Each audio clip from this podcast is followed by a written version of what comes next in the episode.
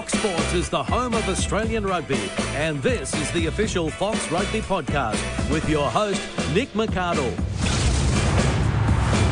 Yes, terrific to have your company once again for the Fox Rugby podcast. Nick McArdle here with Sam Worthington and Christy Doran from foxsports.com.au, and certainly looking very much forward to chatting with the great David, David Campese shortly. Very famous, hard name to say, quite clearly. Uh, gentlemen, uh, welcome to you. Uh, Super Rugby final, done and dusted the season, done and dusted. And was there ever going to be any other result than the one we got in Saturday night? Uh, probably not. I know we had uh, Sumo on the, the show last week, and he, both him and Simon Cron, talked up the Lions' chances of competing, but it, it, it, yeah did follow the script that most people thought that uh, you know they'd be competitive for a while, but ultimately to be a sort of twenty point type margin, and, and so it was. So a bit of a shame, I guess, that the your grand final is such a foregone conclusion, isn't it? And it's part of the, the nature of Super Rugby with the travel demands that the you get home advantage and you're a, a big favourite uh, most of the time. Indeed, good on the couple of punters out there that threw fifteen thousand dollars or whatever it was, quite a large sum on the Crusaders, and a huge return for them after they plummeted. What were they? A dollar or eight? The odds. Yeah. Was yeah. it was it that long? I thought it might have been a dollar two or something like that. Anyway, uh, congratulations. Uh, spend your, your earnings wisely. Uh, look, good on them. They played really well, didn't they? And the Lions had their opportunities right throughout the, the match, particularly in the opening 20 minutes. What were they doing taking shots at goal down, you know, 15 yeah. or so points. I mean, seriously, the commentators were calling them out. You're not going to win the final kicking going in denominations of three. Uh, they, they were going to have to score 30 points or so to beat the Crusaders, and yeah, that just doesn't cut it. The Lions had a massive crack. It must be said, yes, they, they did play uh, well at times in that match, but the Crusaders, the key things that the Lions had been standouts at uh, throughout the season, obviously uh, scoring tries from from mauls, uh, and that was completely closed down by the Crusaders. They'd obviously done their homework there, and they managed well, they'd to. listened to Simon Cron. They had, they had, they, they. He described what was going to happen at it, it the line out. It went over our heads a touch, but uh, I think the Crusaders knew what was yeah, going on. Yeah, exactly right, and and um, managed to negate the influence of Malcolm Marx and Kwagga Smith at the breakdown, and. Um, and that was it. That was all, all she wrote. It was it was really clever uh, preparation, obviously, by the Crusaders. Yeah, it's the old method of you know uh, go to the heart of your opposition's game plan and, and take that out. And uh, yeah, Warren Whiteley, the Lions captain, afterwards was just kind of completely bewildered as to how they, they, they tried everything. You know, attacking the the maul from all different pressure points, and the Crusaders had an answer for it. So yeah, uh, they they just got all bases covered, and uh, quite rightly are the champions. Yeah, their defence was just outstanding, and it was the catalyst right throughout the season for the well, the last two years they've, they've, built it on the back of that, and it was brilliant. Now, what was the percentage of ball that the, the, the, the Lions had?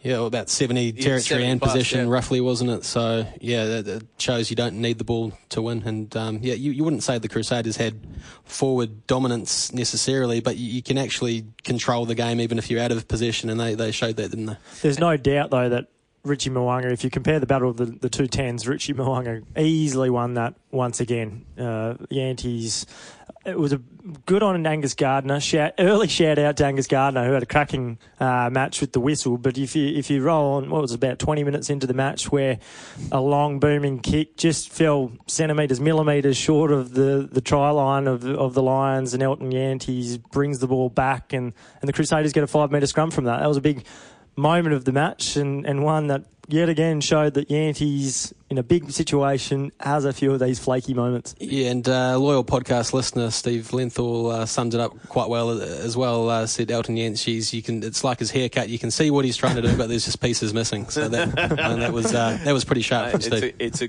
good haircut. It'll be even better when it's finished. So um, no, no, that's that's fine. Um, congratulations to the Crusaders uh, who had um, one player, I think it was, named in uh, SANZAAR's Super Rugby Team of the Year. So well done to George Bridge, I think it was. Yeah, and, and he didn't even get a look in the All Blacks squad. That's how wow. much depth New Zealand rugby has. Yeah, they've taken a bit of a pounding um, Super Rugby for that team, but it must be said, uh, we'll put our own hands up. The, the Fox Sports Lab team also only had one Crusader. I think Matt Todd um, made that squad. So it is just an indication of the, their, their squad depth, and uh, they're not necessarily um, an individual you know, run up the run up the stats type team. They just all, all chip in and do their jobs. Yeah, bang on, bang on. And uh, but if if you if, if you were to run through who you think is as a general punter, you'd have to say that there'd be at least half a dozen of those guys in there, and, and Yeah. they will be rewarded with selection with the All Blacks. So they won't care whatsoever the Crusaders players. So, what about uh, throughout the year? Uh, now that the the season is over and done with, who's your standout player? Who's your your best player in Super Rugby in 2018? Yeah, I think we did these for the website uh, a few days ago, and Oh, is this not an um, original idea that I've come up with? No, well, no, Christy's put you uh, put you under the pump there, but uh, I think yeah, Malcolm Marx, if he if he hadn't missed so many games with his uh, with his injury, I think he'd be the guy. But you probably have to go just Sam Whitelock. He, he fronts up all the time. He, he's a very boring interview, it must be said. Um, but he, but he but he It's not very nice. well, he is. He's just he's incredibly dull. I'm sure he doesn't uh, doesn't have any aspirations to, to be anything other than that. But um, yeah, on the on the field. Gets the job done. On, on the Front- field, he, uh, Sam, Sam, if you are listening, um, apologies uh, from on behalf of all of us here at Fox Sports. Um, it's certainly not my opinion. I don't think it's Christy's either. But even by the standards of uh, dull post-match interviews, he's, he's right up there, I'd say. So, um, but but he's he's a hell of a captain. That's the main thing. Uh, yeah. okay, controversial. I think what what, what what a lot of people uh, put at the end of their twitters, like uh, view, my views aren't the company's or whatever. Uh, I think that summed it up there, Sam. Um, I will. I'm gonna. The, the Crusaders, the Hurricanes, there's been a lot of good players throughout the year. I'm going to go Taniela Tupou from the Reds, who I just thought was a, a huge improvement on last year. We all know how destructive he is, ball carrying and and putting people on their backsides, but from a scrummaging perspective, he's improved leaps and bounds. So, uh, good on him, and hopefully he has a, a good Bledisloe series too. What about uh, what about a? Uh, What about you, Nick? Yeah, come on. I hadn't really thought about it. Beauden Barrett, maybe. Oh, is, is that no. too easy? Uh, it's not him, is it? I don't know. Yeah. We've put you on the spot. You have put me on the spot. I, hadn't, I thought I was asking. I didn't know that I had to come up with. Uh, Come back to us throughout the. all right, I'll, I'll have a think about it. I'll come back to you. Um, what about uh, what about a breakout, a breakthrough player of the year? Now, Jordan Petaia. There you go. There's one to, to throw Nice. up pretty early on, and uh, I think that's going to be the start of a, a special career. And we haven't seen much of him, I know, in 2018, but certainly comes out of it uh, looking or smelling like roses in terms of his future. Yeah, I'll, I'll go with Will Miller, the who's the great story at the Waratahs. Yep. Um, filled in v- more than admirably when Michael Hooper went down, and he was playing well out of position before that uh, at blindside, which which is not really his his go. So yeah, I think people will probably say he might be a little bit undersized to play Test rugby, but uh, I, hope he is considered going forward because he's yeah wonderful um, over the ball, a good good support player as well, and just uh, yeah a really tenacious, uh, great team man by the looks of it. Uh, I've, I like the look of uh, Jant. How, how do you pronounce it? From Dyantyi. from from the Lions. Uh, breakout season for him for sure. But for me, someone who, from an Australian perspective, I've been very impressed with all year has been Tom Robinson, who's someone who I thought in the last couple of years Rob, has- Burt, Rob Ro- Robertson Robertson. Yep. hasn't been actually cutting the mustard, but I think this year he's been he's been really really strong, and he's putting a lot of pressure on Scott Sio to start for the Wallabies. All right. Terrific. Not, you know, like any any comment on how he interviews after a game, or you know, like, is, are you happy with his post match interview? He's he's pretty strong actually. Uh, he's been helped out by the, the side of his head at the moment. the cauliflower ears have thrust him into the media spotlight. Yeah, he's a media, He's thriving media upon it. darling. based on his cauliflower ear. Yeah. Excellent. Now, just before we get to uh, David Campese, who'll be joining us shortly, um, bit of Super Rugby news for Australian teams, and I want to begin in Melbourne with the Rebels and this announcement uh, that, in the wake of a couple of off-field incidents at the end of the season, they've announced a, a review into their culture. What did you make of that? Yeah, it's clearly is necessary. Like it's pretty disastrous news to have those uh, two very ugly incidents, one in New Zealand, one down in Melbourne. Um, clearly wasn't isolated as well. That there had been um, some some mischief over in South Africa as well, and and uh, yeah, in, in, an interview with the the Herald Sun, um, Baden Stephenson, the Rebels chief executive, was very uh, open about um, about the issues, and, and they're, they're, now tackling it head on, which is the only way to do it. So it's a very high powered uh, sort of committee that they've assembled to to go into this. And um, I mean, the reality is most most of the players at the you know, the club are probably good guys and largely doing the right thing. But uh, clearly, to become a finals team, a, a, genuine high performance team, they need to clean up their act uh, even even further. So yeah, good on them. It's it's necessary, and, and they're doing it.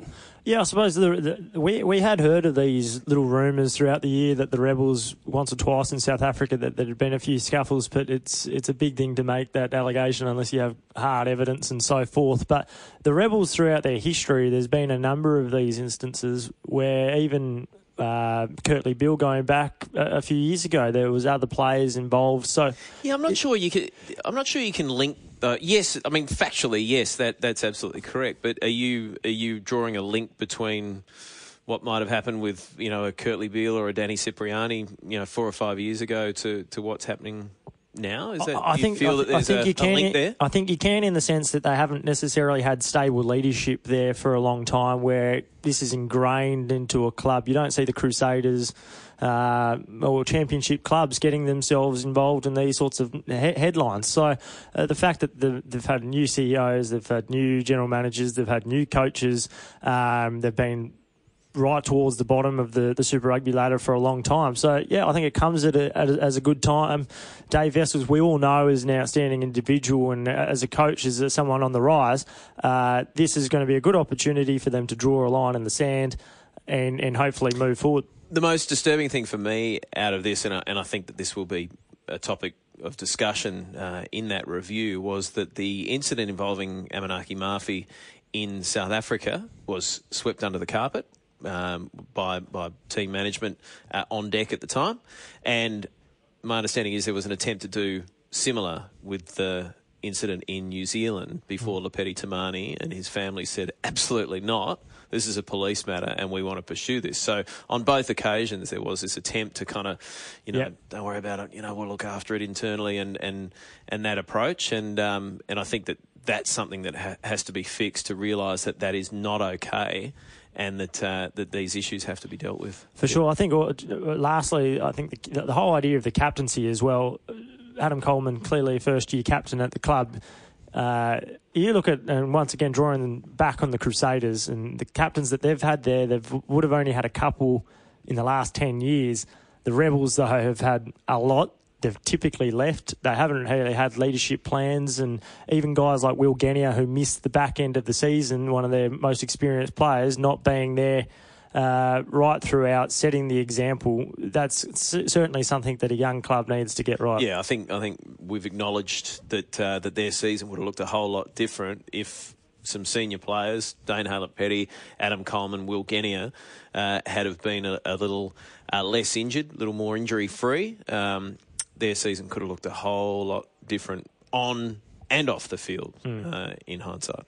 Yeah, and Baden Stephenson wasn't making excuses, but he pointed out the fact that uh, you know they didn't have a, a normal off season, I guess, with, all the force guys going over there, Dave Wessels, it was all a bit rushed, and you know they had to get straight out into the training paddock and, and running kilometres rather than you know working to set their their standards um, on a more genuine basis. So yeah, I think that that's clearly going to be the the focal point uh, now, and they've got a bit of time, a bit of breathing room to, to do this review, and, and hopefully draw some lines in the sand, and, and, and you know start turning themselves into the high performance club that they've on paper got the potential to be now. So from Melbourne, let's head to Brisbane, and um, there seems to have been a bit of paper talk, a, a few rumours that uh, that Samu Kerevi uh, might be looking to, to head south to, to Canberra, and even that rumour around too that Lukhan Tui might have been looking to uh, to make his way out of the Reds. Um, Lukhan Tui, though, the Reds say is contracted for another two years, so he will be there until the end of 2020. So they're doesn't seem to be too many legs in that. Um, what's the latest on Samu Kerevi?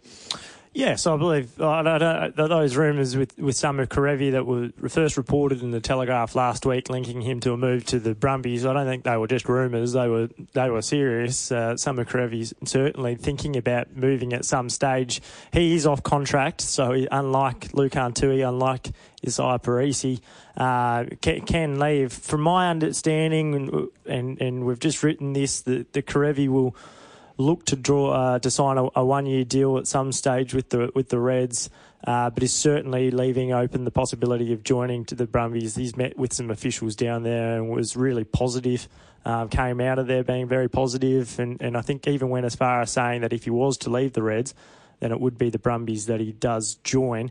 Uh, I think for, for a couple of things with the, the Reds, he's a very loyal person. He's been part of that leadership group for a long, well, for two years. He only made his debut back in 2014. He's a 24 year old. So he uh, spent, he's grown up in Brisbane since moving over here to Australia. Uh, so there's a lot of reason for him to stay. But um, I think once some cash is freed up as well. Uh, we all know that Carmichael Hunt, Quade Cooper still on the books. That once the cash is freed up post 2019, the Reds will be in a much better position to sign him long term if indeed he does decide to stay. It's always hard to know um, just how whether the player's genuinely a bit unhappy or if the manager's just trying to bump, get a bit of leverage going and bump up the uh, the asking price. It would really surprise me if he did move, um, and it would be disastrous for the Reds to lose him. I mean, let's face it, mm. the, they've got a very exciting forward pack, but the the back line lacking strike power, and that would be an absolute disaster if he was to go. I think so. It sounds like, uh, yeah, as, as you've reported, one more season. Um, and, but but clearly, you know, the the senior players, the James Slippers, Quade Cooper, Carmichael Hunt, um, the, the, situation that they're in, they're very close to all the, the current players, and um, you know, the, the, there still is some friction there um, amongst the playing group. I think there is so much though to be excited about with, with the Reds uh, out of the back of 2018, I think. And, you know, I, I mentioned Jordan Petaia earlier.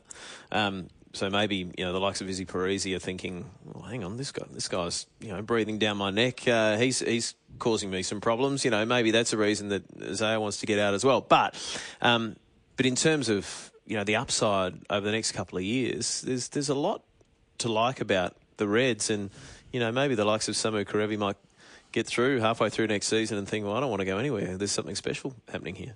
Yeah, and it'd be, it'd be, a strange fit, to be honest, at the Brumbies as well. I know he's very close to, to Vita Kuridrani, but I don't know if that's the, the ideal, you know, partnership. Well, the um, Wallabies have tried it, to be fair. Exactly, yeah. I mean, they're, they're kind of similar players, obviously power runners. Um, so, yeah, the whole thing would be uh, a bit strange to me. So it, do, it, doesn't fit with the game that Dan McKellar is wanting to play, and that's that we right, saw yeah. from them late in the season, flinging it around into mm. into space a bit more. So yeah, uh, look, it looks like he is going to stick around for another season. I think that's probably a good result for Australian rugby in, in the broader context.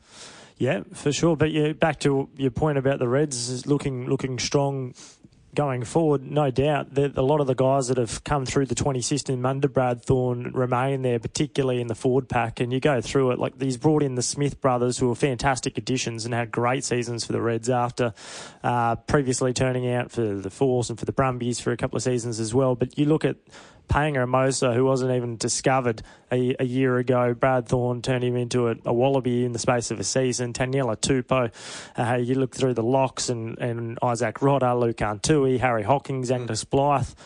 Ang- Caleb Timu at the back. Timu, yeah. Angus Scott Young, Liam Wright, Adam Korczyk. There, there is a, a, huge amount of potential throughout that season. And, and already, you look at the scrum, you look at the line out, those guys were, were dominating the, the set piece within Australian rugby, particularly with another 12 months under their belts, they're going to be a formidable forward pack. The big question is, and they've got some great young prospects, particularly in the outside backs, but do they have enough at 10? We know that they've got some good, exciting young halfbacks in Tate McDermott and in Moses Sorovi, particularly. Sorovi, yeah. Sorovi, yep. but but whether or not Hamish Stewart, who's only 20, who's had less than a, a season starting at, at 10, can guide a team around like that is the million dollar question. It, they would be certainly looking for someone like a a Mike Harris to return who could potentially fill that mental role at 10, but could also play fullback because at this current stage they haven't signed, re-signed uh, Aidan Toua.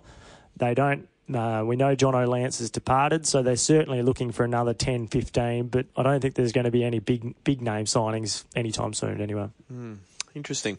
Hey, um, let's catch up with David Campese.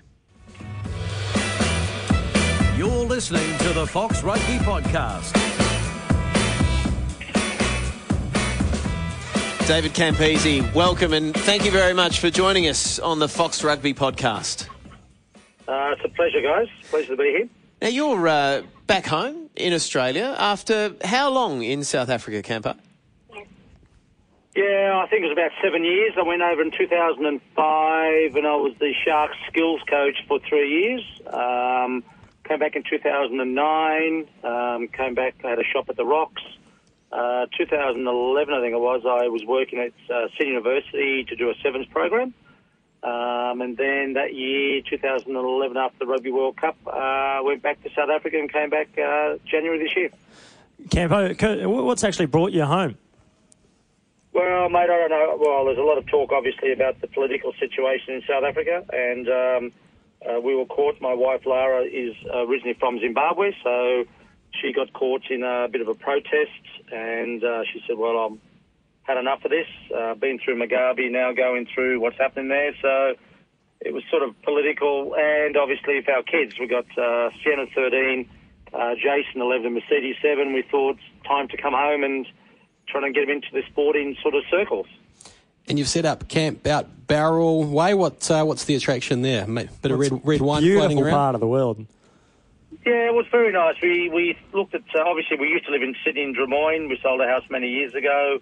Um, coming back, we try to find think about schools, good boys' school and good girls' school close together in Sydney, without travelling miles in that beautiful overpopulated Sydney, which no one believes it is. And we thought, well, you know, we looked at Bowral. Uh, we almost bought here probably five or six years ago. So we came back and looked down, found Frensham for Sienna, which is a good girls' school, and Tudor House, which is a, um, a feeder system, the Kings. So Jason and they take girls. So Mercedes, so it's 10 minutes from both schools for us. So it makes it a lot easier to travel and uh, and in in a very uh, uh, very positive move for, for rugby in this country, you've you've teamed up with the classic Wallabies, and you are having an influence at the grassroots level, which is uh, tremendous to have you back involved in the game in Australia. How are you finding that, and and just explain to us what that involvement is. Yeah, well, I decided to open up the David Campese uh, Rugby Academy. Um, in the purpose of trying to uh, go around and, and really coach the coaches. Um, after obviously living overseas, most of my work was done in uh, the Bill McLaren Foundation in Scotland. I went to, to Kenya with the Australian government. Did some coaching there for the sevens teams. Uh, went to England. I go to Ireland, Scotland, Wales every year to watch the Wallabies. Uh, coach there, talk to fans, uh, do a lot of clubs. And I think a lot of them were very sort of annoyed, not annoyed, but uh, disappointed in the way the game's gone. Uh, they think that the flair's gone out of the game, and you know these big guys just run into each other. So um, obviously coming back, uh, using my experience um, to go around coaching, you know, under six coaches uh, whose dads probably have never played the game, uh, don't know much about the game, and try to give them the skills so when they go out and coach that they uh, can do the simple basic catch pass. So that was the purpose, um, and I thought coming home great to work with this uh, Rugby Australia, uh, the Classic Wallabies with Stephen Hoiles, uh, the Rugby Foundation with Peter Murphy and co. And so far to date, it's been uh, fantastic. I've tra- did a few uh, kilometres so far, but uh, it's very, very enjoyable. And obviously, Nick, um, I went to Lindfield where his son was, and I think that it opened up a few um, a few eyes um, for himself to see that we have a problem where a lot of the kids don't watch the game and they haven't got a, a, star to watch and to learn from. Yeah, it's interesting. I just want to pick up on that, Camper. That that was when you did visit um, my junior club, and, and that was one of the things that I was really left with. And I've I've mentioned it to a few people, and and that being that you know you said to the kids, you've got to have a hero and you've got to worship that hero and you've got to want to play like that hero and whether that be Israel Folau or Michael Hooper or you know or Jordan Petaia, a young kid that we're talking about or, or Taniela Tupou, whoever it might be. And you said to the kids who's your hero? And I was I was really uh, a surprised and, and b disturbed that a lot of those kids couldn't name one. And I wonder whether that's you know, my little bloke loves playing Fortnite. He gets home and he, you know, he gets on gets on the, the PS4 and wants to play Fortnite. Do you do you think that there's a bit of that that there's just so much out there for kids now that uh, that they don't have the heroes like we all did uh, growing up in in all sorts of sports. We had heroes, guys that we wanted to be. Yeah, but also I think Nick, it has changed. I mean, when I uh, when I was a young kid, we spent more time outside because there was no such thing as uh, video games or Xboxes or whatever it is. We were outside playing. Um, I, I, did a sleep out on Sunday night for the Greg uh, Chappell Foundation for Homeless People, and I met uh, Mitchell Starc, uh, Stevie Mortimer, and I used to watch uh, Stevie Mortimer play for the Bulldogs in Australia. Um, obviously, I trained in Canberra when Mal Meninga was down there for the for the Raiders. Uh, Ron Giteau, Matt Giteau's old man.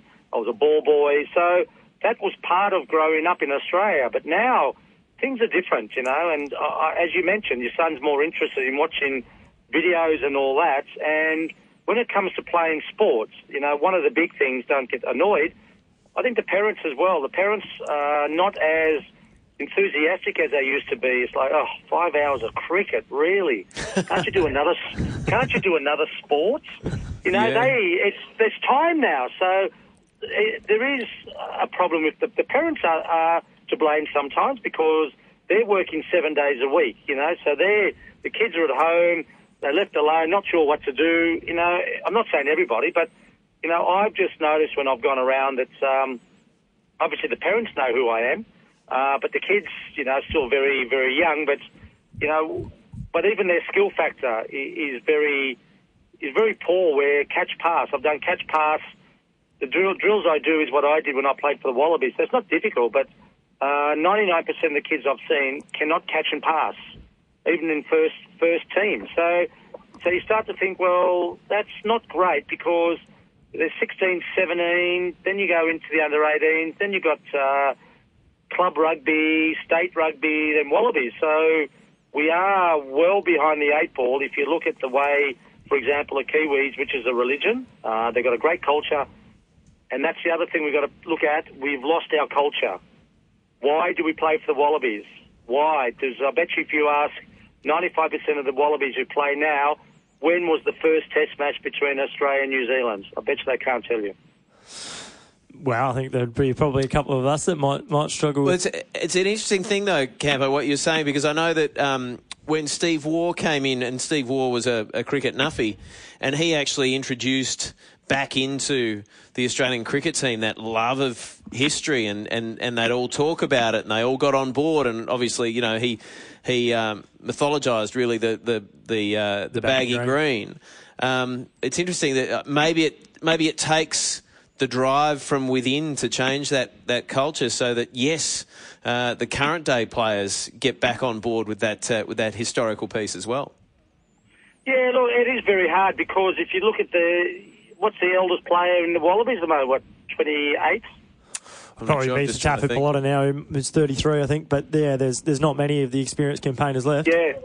So what happens is, you know, it's driven by the elder players, the elder statesmen. They're the ones who who ask for authority, who people look up to. I mean, I was lucky. I played in an era where, you know, we had a lot of uh, when I first went into tour, uh, you know, '82 or Grand Slam 84. You know, we had Steve Williams, you had Roger Gould, Michael Hawker, Stan Pilecki. You had guys that had been around for a long time for the Wallabies. So as a young kid, you know, you looked up to those guys for leadership. Now, there's a lot of younger guys, you know, and I think sometimes, you know, they're allowed to do a certain amount of things uh, and get away with. I know Michael Cheika uh, very well, obviously playing at Randwick, and he loves that tradition. He loves bringing that back and trying to get that culture. But then you go back to your provincial sides, and again, it's very young. You know, a lot of those teams have got very young players who are playing, you know, against the Kiwi teams and the South African teams week in, week out with a lot of older guys. And it's just the way the game's gone. You know, I think it's up to the players to really want to, you know, make themselves known um, and also lead by example. And uh, that's they've got to understand, you know, we at home, we, we love rugby. We, we, we played the game and we still watch the game and we want them to do well. So when they make a mistake, be annoyed. You know, don't just look at the big TV cameras every five minutes. It's my pet hate on TV when someone does something. They all look at themselves on the big screen. yes. Get, you know, you've probably seen them. Get on with it. Make a mistake and say, Shit, that really annoys me. I won't do it again. You know, have a bit of pride because whatever you guys do in the field, all the young guys see that. So if you do something, they'll go and, and try it. And, uh, you know, we have got some great players there. It's just really starting to lead by example and actually start to understand why you are a Wallaby and where we've come from. And I think that's something that we probably are missing a bit. In terms of uh, paying homage to the to the past greats, though, Camp, I have been encouraged by the fact there's been a couple of goose steps um, in recent times, including Janshi from the Lions pulled out an absolute cracker. Um, have you, you enjoyed watching those? Yeah, mate, it is. I mean, I should have bloody patented years ago. I'd be, I wouldn't be here, would I? exactly right. But in, in, a, in a broader in a broader sense, what, what have you made of, of Australian Super Rugby teams this season? Yeah, look, as I said, very young guys. Um, the competition is is a bit of a mess. Uh, you know, it is very difficult for the Waratahs to get to that situation. But again, the week before, if they beat the Brumbies, they wouldn't have been in that situation. So, you know what I mean? I mean, eh, you've got to win every game. You've got to have a lot of pride, and and you know, it doesn't matter who you're playing. You play your best week in, week out. Um, look, a lot of young guys coming through, which is great. Um, and I think it's given Michael Cheika a few headaches, which is great. You know, it's fantastic that we've got a lot of younger guys coming through um, and putting the pressure on the uh, the guys, the, the, the Test 15, and obviously the trial last week. I mean, we should be doing more of that. So the younger, so the supporters can actually see the young guys coming through um, and say, geez, I actually like that guy. I like that Banks. Geez, he's a good player, isn't he? I'm going to watch him. So that's what happens. That's how you learn, you know, and to make, to expose them more to when we do coaching clinics, and I saw on uh, uh, Twitter, I think, is uh, the Wallabies up in camp up at Cessnock. The photos with all the kids is absolutely amazing. Yeah. But why do they do it once off? We should be doing it every week. You know, um, wherever I've gone, you know, if you had a Quade Cooper in Queensland, I'll do the coach and he can do the side. I don't really care, but they all know Quade. They want to be like Quade. They want to touch him. That's what we need more of. We need more of this, the plays to get out and about, and then the kids react. And once you touch it, once you touch one of those players, you've got that kid for life, and that's where we really need to go. The Super Rugby sides, the more they play, the more they win, the more they enjoy doing it as well. Obviously, the results are going to happen. Campo, just before we, we get to the Bledisloe, uh, the, the, you mentioned Tom Banks just before. Is he the, the, sort of guy that you, you think could come into that equation for, for Michael Cheika's team? Well, look, you know, I look at the, the scenario is that if you've got, um, for example, in the Wallaby side, you had Kurtley Beale at 12, for example. Um, then you had really guys that, you know, weren't bad players around him. The opposition realised there's one dangerous player, so let's attack him. Now, if you had, for example, uh, five dangerous players in the back line, I would put Folau at 13. Um, you've got uh, To'omua come back as well. Um, then you've got uh, Banks. Uh, you've got uh, Halapeni. You know, you've got guys now that actually are good players. And all of a sudden you've got five or six dangerous backline players. The opposition are going to really struggle in defence because now they've got to watch six dangerous players, not one. Um, and I saw that uh, Kevin Leinamu come out and said the, worry, the only person to worry about for the Wallabies is Kurtley Beale. Mm. So can we can you imagine? We played. I played in backlines like Farr Jones, Ella, Lynagh, Slack, Horan, Littles, um, Roger Gould. We had you know five or six dangerous players, and that we caused havoc. That's the way we played. But we've gone away from that. You know, there's a lot of this hit up rugby. We can't play the style of rugby the All Blacks want us to play now. We've got to reinvent ourselves. And I'm sure I've seen Michael Cheika trainer. He's trying to get these guys to understand there is space out there. You've got to look for the space. You've got to start communicating. Put the ball in the space. Run in there. Try different things. So if we have one dangerous play, it's not going to work. If we've got five, then we've got some great opportunities out wide. Yeah, and, and, as you said, Kurtley Beale certainly uh, crucial to making that all work. Uh, Steve Hansen, the All Blacks coach, uh, raised a few eyebrows and probably got a few people falling off their chairs with laughter this week when he declared the Wallabies favourites for the the Bledisloe Cup. I, I think most people uh, realise that's that's a bit of a wind up, but but what chance do they have to actually uh, to bring that that big cup uh, home this year, Campo? Yeah, look, it's not easy. I mean, the All Blacks, uh, you know, you, you, you can't worry about what people say. If you worry about people say off the ground, off the paddock, I mean, don't worry about it. Don't turn up. I mean, that's the way they are. I mean, the, everyone, they're the best team in the world for a reason. So what we've got to do, we just got to be smarter. Don't give them the ball. that's a very simple thing. But don't, if we're going to kick, kick it where it's a 50-50 kick. Kick it where we can get it back. Don't just kick it away for the sake of kicking it away. But also, we are playing in Sydney, and remember, we're one up already. So, if we win this test, then the All Blacks are in a bit of trouble because then it's New Zealand, then the third one's in Tokyo. So it's a neutral ground. Anything could happen. So really, the pressure is on the All Blacks for this first test. I think he's just trying to laugh it off because he doesn't realise, people realise we are one up already because we won the last test last year. So, hey, one more test away and then a bit of pressure, eh? Certainly, certainly. Well, just before we go, let you go, David. What, what's your uh, your biggest and your favourite Bledisloe memory? Well, look, there's been a lot. Um, we, I think I played 29 times, one nine, not a lot. Um, so, um, I think 86, third test in um, in Auckland. The last time we beat them at Auckland, it was in 86.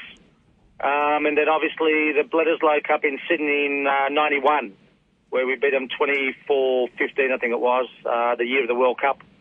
Two weeks later, they beat us 6-3. And out of all the tests I played the All Blacks going to the World Cup, I knew we would beat the All Blacks because I knew their time was up and we would beat them in the World Cup pretty easily. So in 91. So look, there's a couple of great wins there. But again, you know when you've uh, worked hard when you beat the All Blacks, you deserve to beat them. So I just hope these guys just start believing themselves look, there's 15 guys against 15. Just work as a team, keep the mistakes down, and just believe in your ability. Win the big moments. That's the key, isn't it? Hey, Campo, we're going to have to get you in at some stage uh, because it is uh, such a good chat every time we catch up with you. Really appreciate your time today on the Fox Rugby podcast. No worries, guys. Thanks for the time. Appreciate it. Love the passion that David Campese brings to uh, any rugby conversation. It's great for the game to have him back in the country. So, uh, a rare weekend off this weekend. No rugby in terms of Super Rugby or, or Test Rugby. We're on the brink of the, the Test season. A lot of club rugby, of course, going on around the country. How are you going to spend your weekend off, Christy? Ah, good question. I think uh, well, I've got a big table tennis competition actually on Saturday. Saturday with a, a, bunch of friends, the the TBTFA, which is the Trolley Bay Table Tennis Federation of a Australia. man of many talents, incredible. Well, no, no, no. It's it's happening. There's been no suggestion of any talent involved. It's it's on clearly. But yeah, Saturday I think afternoon. There's a giant leap from something actually occurring to talent. Trying to be positive, Nick. Jeez. Right. Look, I, I, I, think you'd be surprised. I'm looking forward to showing you some highlights at some stage. So, um, yeah, looking forward to seeing them. Yeah, a couple of drinks as well, and should be good. Yes. Yeah, mine's far more boring. Unfortunately, uh, guys got a new housemate moving in. We're probably gonna have to do a bit of a spring clean of the house, make sure it's all all spick and span. But yeah, may may uh, get out for a drink or two along the way. Right. That that makes my weekend of quite exciting. Taxi driver look look very exciting. Yeah, indeed. So a couple of exciting things to look forward to, though. James Horwill, former Wallabies captain and playing over in Harlequins, I think joining us next week, hopefully. Uh, and just a couple of shout outs. One to Dave Wessels, who's got his citizenship coming coming through. Congratulations, yeah. So that's great. And uh, a, a, person pretty close to our Fox studios, Richard Tombs, uh, who's just just recently over over the weekend had a horrific injury and is uh, hopefully in good spirits. The, the former Wallaby, of course, and hopefully a, a quick recovery too. Yeah, so. a spinal injury, and uh, he's in hospital in Sydney, and uh, wishing him and, and his family all the best, uh, gentlemen. Enjoy your weekend off, and uh, we will catch up next week for another Fox Rugby podcast.